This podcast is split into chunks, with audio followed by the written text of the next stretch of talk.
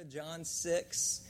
We're going to look at John 6. We're in the middle of a story uh, that we've looked at the last couple of times I've taught in John. All right, how many of you uh, have finals this week or you've had them last week or in the middle of them? All right, how many of you have you've made it to the final exam and you go, "Dang it.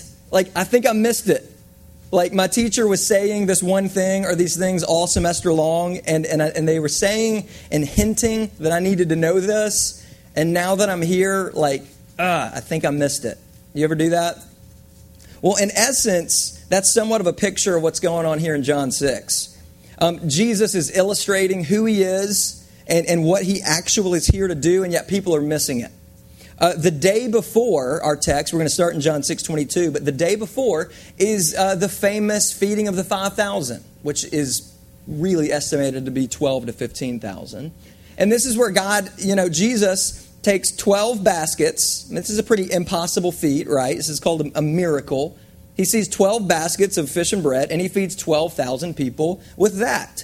So he's just done that, and what he's doing is illustrating in a very tangible way that people can, can touch and feel and taste and see, which you know is why we do communion.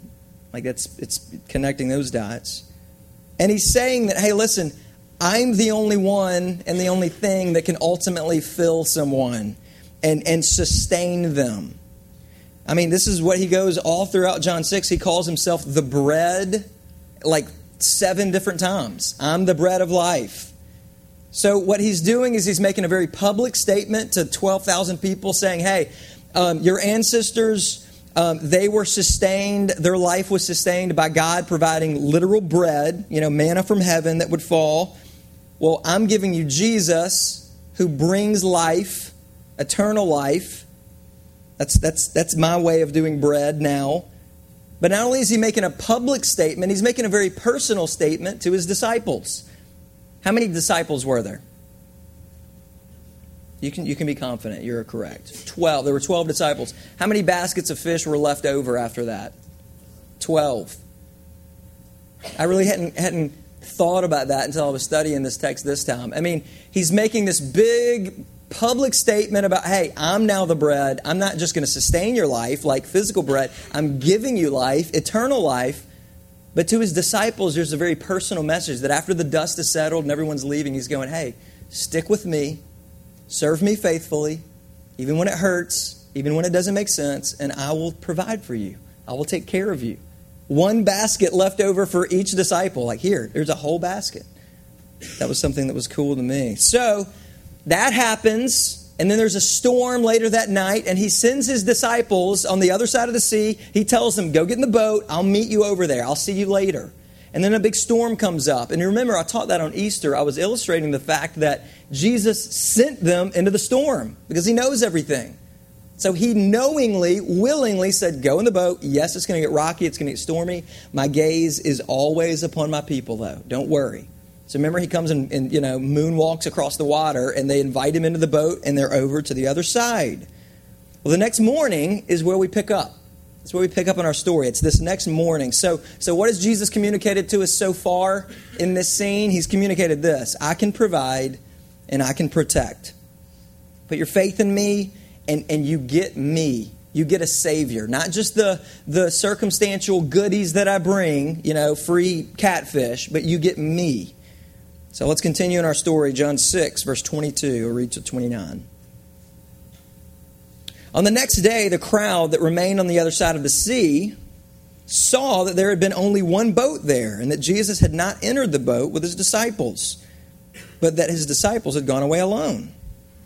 Other boats from Tiberias came near the place where they had eaten the bread after the Lord had given thanks. So when the crowd saw that Jesus was not there, nor his disciples, they themselves got into the boats and went to Capernaum seeking Jesus. You get what's going on there? They were confused. They were like, wait a minute, Jesus was just here. We saw one boat leave, but he wasn't in it. What's going on? So they get in a boat and they go to the other side and they find Jesus there. That's confusing to them okay? Because they didn't have helicopters, they didn't have hot air balloons, they didn't have jet skis. They're like, wait, how did you get over here? And you remember he walked over there. So, verse 25. When they found him on the other side of the sea, they said to him, Rabbi, when did you come here? Jesus answered them, Truly, truly, I say to you, you're seeking me not because you saw signs, but because you ate your fill of the loaves. Do not labor for the food that perishes, but for the food that endures to eternal life, which the Son of Man will give to you. For on him God the Father has set his seal. Then they said to him, What must we do to be doing the works of God? And Jesus answered them, This is the work of God, that you believe in him whom he has sent. Father, Lord, may the truth of this text, may the truth of your word, Lord, may people embrace it and know it and receive it. And, and if that is to happen, it will only be an act of your sovereign grace that opens eyes and unstops ears. I pray that you do that and help us make sense of what your Son is saying to us this morning. We ask it only in His name. Amen. Um, I have a love hate relationship with yard work. Sometimes I don't mind doing it. Sometimes I kind of like it. Sometimes it's therapeutic. Um, you know, I, am in a I'm in a vocation. I'm in a job where you can't see tangible results all the time. And so to, to go to a yard and see it messy and there's weeds and stuff, and then at the end go, ah, there's my work. It's kind of nice. Um, I'll listen to sermons a lot. You know, I'll put my earbuds in and, and, and mow. And so sometimes it's kind of nice and therapeutic. Other times I hate it and I want to hang myself uh, from the garage. It's just terrible. It's awful and I hate it. And I think in those moments where I'm hating it, ultimately the reason I hate it is, is this I know I'm going to have to do it again in like nine days. And so it kind of feels like a waste. You know, it's like, oh man, it's all it's perfect. It's so nice. It's all even and the edges are great and no weeds in the flower bed and yet it's going to look horrible again in 8 or 9 days. And so the concept of doing yard work, of mowing the grass, it just seems pointless at times because you're going to have to do it again. It seems like a waste. I've just spent you know three hours doing what in essence is going to be erased you know in a matter of hours or days. Well, guys, the main import from this text, from this story, from, from this encounter with Jesus in the crowd is really similar to that. Because Jesus, he's looking at a crowd that could be shockingly very similar to the crowd in Grace Evan this morning. And he's saying this You don't seek me, you're not following me, you don't want me for me. You want me because I did some magic and, and, and I got you full yesterday, and you're probably just hungry again, and you want to see what I can do. As long as you're snacking on the bread of, of this place, the temporal, the world, you're going to get hungry again and again and again and again. But I fulfill, I endure to eternal life. So, in essence, Jesus is making this statement. And, is, and really, the context is verse 27, is where I want to spend most of our time. But he's making this statement A life that's fixated on this life, on the here, the now, is a wasted life. A life that is fixated on this life is a wasted life. Because he calls the bread that we eat here, he says that that's food that perishes. He said that, okay, you get full, but then you're going to get hungry again. And then you're going to get full, you're going to get hungry again. That is food that perishes. Don't spend your life seeking things that aren't ultimate. That's what Jesus is saying. So I'm going to help you answer three questions with the rest of our time. And I'm 100% convinced that they apply to every single one of you exactly where you're at right now in life. The three questions are this First, are you working for food that perishes? You know, are you doing yard work, just wasting wasting your time? Are you working for food that perishes? Second, are you working for food that endures to eternal life? And then, thirdly, are you acknowledging Christ's lordship over your heart and over your life? Three questions. I'm going to help you answer them. Let's get started. Are you working for food that perishes? This is the first thing that Jesus tells the crowd after rebuking kind of their half hearted inquiry. Jesus, whoa, where'd you go? We really want to be near you. How'd you get over here? He does. It. I so wish he would have said, Yeah, I walked. but he doesn't. He just ignores their question because he wants to get to the heart of what is going on here. What does he mean by this? What does he mean when he looks at you, when he looks at a crowd of people, and he says, You're working for food that perishes? In summary, you're wasting your life, you're spinning your wheels in meaninglessness. Um, I went to the, uh, the Google machine this week and uh, I typed in how many Americans are happy with their job? How many Americans are happy with their job? Someone throw out a percentage to me. 46. 65. 65. The correct answer was 13%. 13% of Americans actually are happy with their job. So that means there's more than 100, but if there was an even 100 people in this room, 13 of you would actually not want to kill yourselves waking up before work. 13 of you would go, Hey, I like what I do. I feel satisfied with what I do. I like what I do. 13 out of 100. And the normal response you get from most people, most people are iffy. Some can tolerate their jobs, some hate their jobs. But if you ask one of those people, maybe they tolerate it, maybe they hate it, why are you doing what you're doing? Their normal response, like if they have a family or something, is I got to put food on the table, right? You know, well, I'm just doing it. I, I don't like being an accountant, but I got to put food on the table. And that's got to be a little depressing, you know, um, because it's it's frustrating to know that well I put it on the table Monday night, but then I got to put it on the table Tuesday night as well, and Wednesday night, and Thursday night, and so on. In essence, Jesus is saying this to the crowd. He's saying, don't spend your life pursuing things that have no ultimate significance. And sometimes it's necessary, you know, that, I mean, you have to provide for a family, right? Sometimes it's necessary that you do something that you tolerate or that you just kind of have to do because you do have to pay the bills and you do have to put food on the table. But I look at that and I just imagine how frustrating that could be because it keeps going away, but I got to keep providing and it keep, you know, how frustrating would that cycle be? Uh, I talked to a student recently who um, one summer interned um, in, in youth ministry here, and then the next summer did something totally different. And he was talking about his experience, just going, man, it just kind of stinks. Like I feel like I'm I'm doing nothing of worth and meaning this summer, and last summer, I you know, I totally was.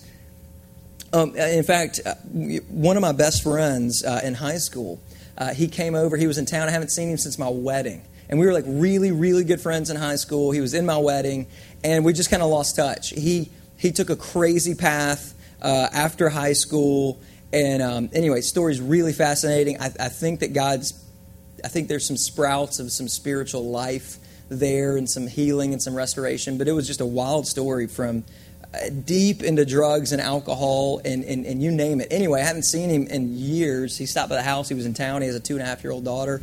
Um, not not married. Another part, wacky part of his story. But stopped by the house and we just sat on the back porch and, and in the kitchen for a couple hours catching up. And it was just it was phenomenal. Um, but in essence, we were talking about his life. I just said, dude, like catch me up, like on the, the last many years of your life and.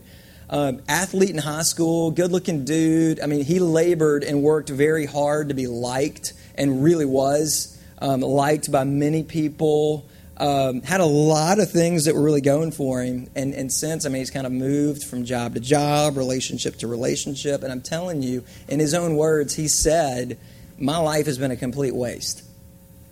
Like, I really have not done anything, and I've wasted all of my time here on earth and I was able to encourage him that well you're still on earth and it's and it's not too late and, and speak some truth. But that was him articulating this. And i'm telling you he was like any of you. I mean total youth group kid went to a private christian school had everything going went to an sec school. Um, and he's articulating that he's, he's really wasted his life to right now. I want you to take your church hat off for just a few minutes. Take it off okay i'm not a guy who's dressed up and, and, and speaking to you like, oh, this is a church. I want you to take that off. I want to ask you something. What are you living for? I mean, like, honestly. Honestly, what are you living for? Evaluate your day. I mean, who are you living for? As you get up and you go through these, these motions and this routine, what is it for? Who are you living for? I mean, honestly, what are you doing that has any kind of eternal significance? Something that will matter after you're in the grave. And, you know, I look at the life of a non believer and it, and it grieves me slash boggles my mind. Because, I mean, you wake up, you get dressed, uh, you, you, you, you go to work, school, whatever. You go through the, the pains and the anguish and the struggles of life like we all do. And, and uh, you retire, and then you get to the end, and you just, you have to say, what was that? like, like really, what was it for? What was that? Was that it? And thankfully, Jesus is offering us something that's, that's more. That's more than this life because we know that the things of this, wor- this world, including us, including our bodies, we know that it will perish. And so Jesus is standing before people saying, Listen, I have something. It's me. I'm a feast, and I won't perish. Get on board with me. And everything that you're doing right now that's just spinning your wheels towards meaninglessness will go away.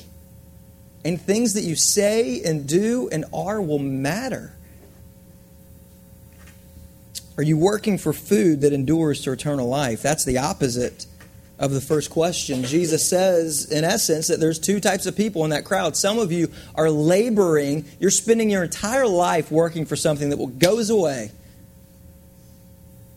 And then he says, don't do that. Labor for food that endures for eternity. And so, my question to you is Is that what you're doing? Well, what does that mean? What does it mean to work or labor for food that endures to eternal life? Landon, that sounds like it says that you can earn your salvation. And because you said that, I now loathe you, Landon. No, that's not what I'm saying. Jesus answers this question. He answers it publicly in verse 29 because people they're, they're asking this question in verse 28 they go uh, uh, okay jesus well, well what must we do to be doing the works of god notice how they say what, what must we do you know isn't it funny how our, our hearts are so bent at doing we just we, we don't get this grace thing do we we got to do we just we, we can't get it. We don't get it at all. He says, so the crowd's going, okay, that sounds good. What must we do to be doing the works of God? And so Jesus kind of turns it on its head and goes, okay, you can do something. Here's what you can do. You believe. I'm the bread. I'm, I'm a meal. I'm a, I'm a banquet. I'm a feast. You sink your teeth into me. I'm the bread of life. You just believe. You, you taste and see that the Lord is good. Uh, John Piper, he's, he's referencing this scene in something that I read, and he says this Listen, here they are standing in front of the bread of life, Jesus Christ, the infinitely valuable, infinitely beautiful, all satisfying, everlasting food that endures to eternal life, who gives eternal life. And they ask, What kind of works does God want us to do so that we can have the bread of life? And Jesus says, if you don't see the person standing in front of you for who he is, no amount of work is going to make him your treasure.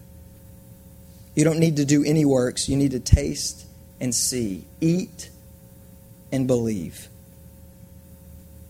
You know, I encounter a lot of parents at times who they're scared for you going off to college, or maybe their their um, their offspring is in college or past college and they're living waywardly.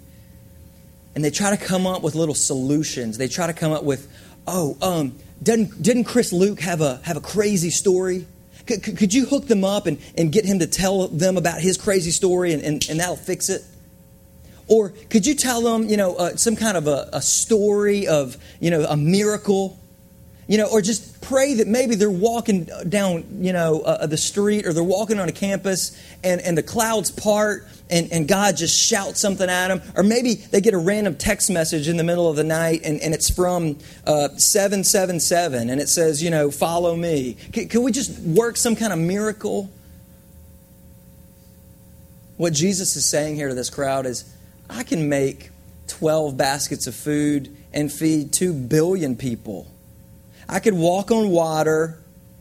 I could take a guy who's blind and make him see. I could take a guy who was paralyzed for 40 years and, and say, Get up and walk, and him walk. I could raise people from the dead that you know were dead because they stunk and now they're walking around, and you still would miss it. You still would miss it. No, no amount of signs or wonder is going to grab your heart. If you don't see me for who I am, nothing I can do is going to make you treasure that. You see, our gospel is an upside down gospel. The perverted gospel, the gospel of religion, says this I do or, or don't do, and so God accepts me. That's, that's a perverted gospel. I do things or I don't do things, and so God accepts me. And this is, this is the worldview that we're out to correct. This is the worldview that we're out to abolish. That's not what Christianity is. I do, so God accepts me, or I don't do, so God accepts me. That's a perverted gospel. The real gospel says this God so loved me, a sinner, that he gave his one and only Son and declared that I'm accepted. I didn't have to become accepted. He, he said in justification, okay, you are now clean, you're accepted. And in response to that, now I do. In response to that declaration, now I don't. That's the real gospel, and that's very upside down for us. We're, we're allergic to grace. And this is what Jesus is offering. He's offering Him. He's offering just Him. And He's saying, Listen, I'm the bread. Don't you get it? Don't you get what I've been preparing you for? The final exam is now, and I've been telling you this. I'm the bread. Eat. The table is set. It's a buffet. The work is done. Just come and enjoy. Eat. Quit working. Taste. See. Life application. Have you sunk your teeth into the gospel? Have you sunk your teeth into the gospel? Not your parents, not your church, not your school. Have you? Have you tasted his joy? Have you seen that he's good? Have you actually taken him into your soul, into your life? And is he Lord over all parts of it? Working is believing. And believing is simply accepting, tasting, applying, engaging. And what we're going to get to next time is pretty mind blowing because we can't even believe on our own. Belief is something that's a gift that came only from God the Father. But if He's granted that, it's accepting, tasting, coming before Him stripped naked, saying, I've got nothing to give. I'm broken. Here I am. I want to feast. Can that be said about your life? Or are you just nominally religious? They're two very different things. Last point, and that's it. Hey, wake up if you're snoozing. I want you to get this. It's important. I prayed for you and, and prepared for you to, to get this, and I want that to happen. Are you acknowledging Christ's lordship? He is Lord. Are you acknowledging it, though, in your heart and in your life? The end of verse 27, and this was a very, very cool point to me. He says something that might not make sense to you upon hearing it. He says, For on him, Jesus, God the Father, has set his seal. Jesus says, I am God's seal. He set his seal on me. What does that mean? Like, like a SeaWorld seal?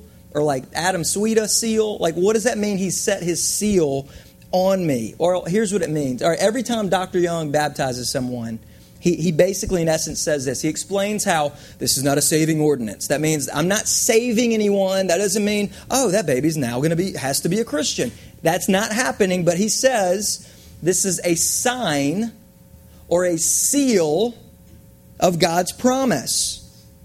That's what it means. Um, in antiquity, when a major announcement or some kind of edict uh, for a kingdom was to be communicated to the people, at the bottom of a sign, maybe it was a wanted poster. Okay? So you're, you're in the town center and there's a guy who's on the loose and he's wanted. At the bottom of a poster like that or some kind of announcement or edict would be a this little impression of the royal signet ring that was basically saying signed by the king. It was a seal. It was a wax impression of the royal signet ring. He would put it in wax, hot wax, and he would press it onto this paper. That was his signature, that was his seal. Here's what it was communicating whatever we just put up, um, the town drunk didn't come up with that. The farmer didn't write this and come up with it. The shoesmith didn't do this. The king did it. So it carries weight, it carries authority. It means what it says. This is from the king. Basically, this promise is sure. What Jesus is saying is this I am God's seal. Here in the flesh, to announce, to communicate everything you need to know about Him. He's saying He's authenticated me by these miracles. That's all these are. These miracles aren't going to save you. Crazy conversion stories that you hear in a chapel or that you hear on a, on a thing, that's not what's going to save you. These miracles are just authenticating who I am. I don't come on my own authority.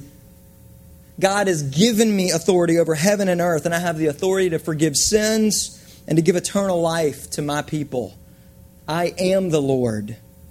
Am I yours? Friends, do we acknowledge his authority? Or do we view it very flippantly? Is it optional? I mean, do we scroll through God's promises as haphazardly as we scroll through our Twitter feeds? Yeah, yeah, yeah, cool, yeah, whatever. Let me close. Uh, cutting the grass is just something that I have to do, as meaninglessness and repetitive as it feels sometimes. Does your life feel like that?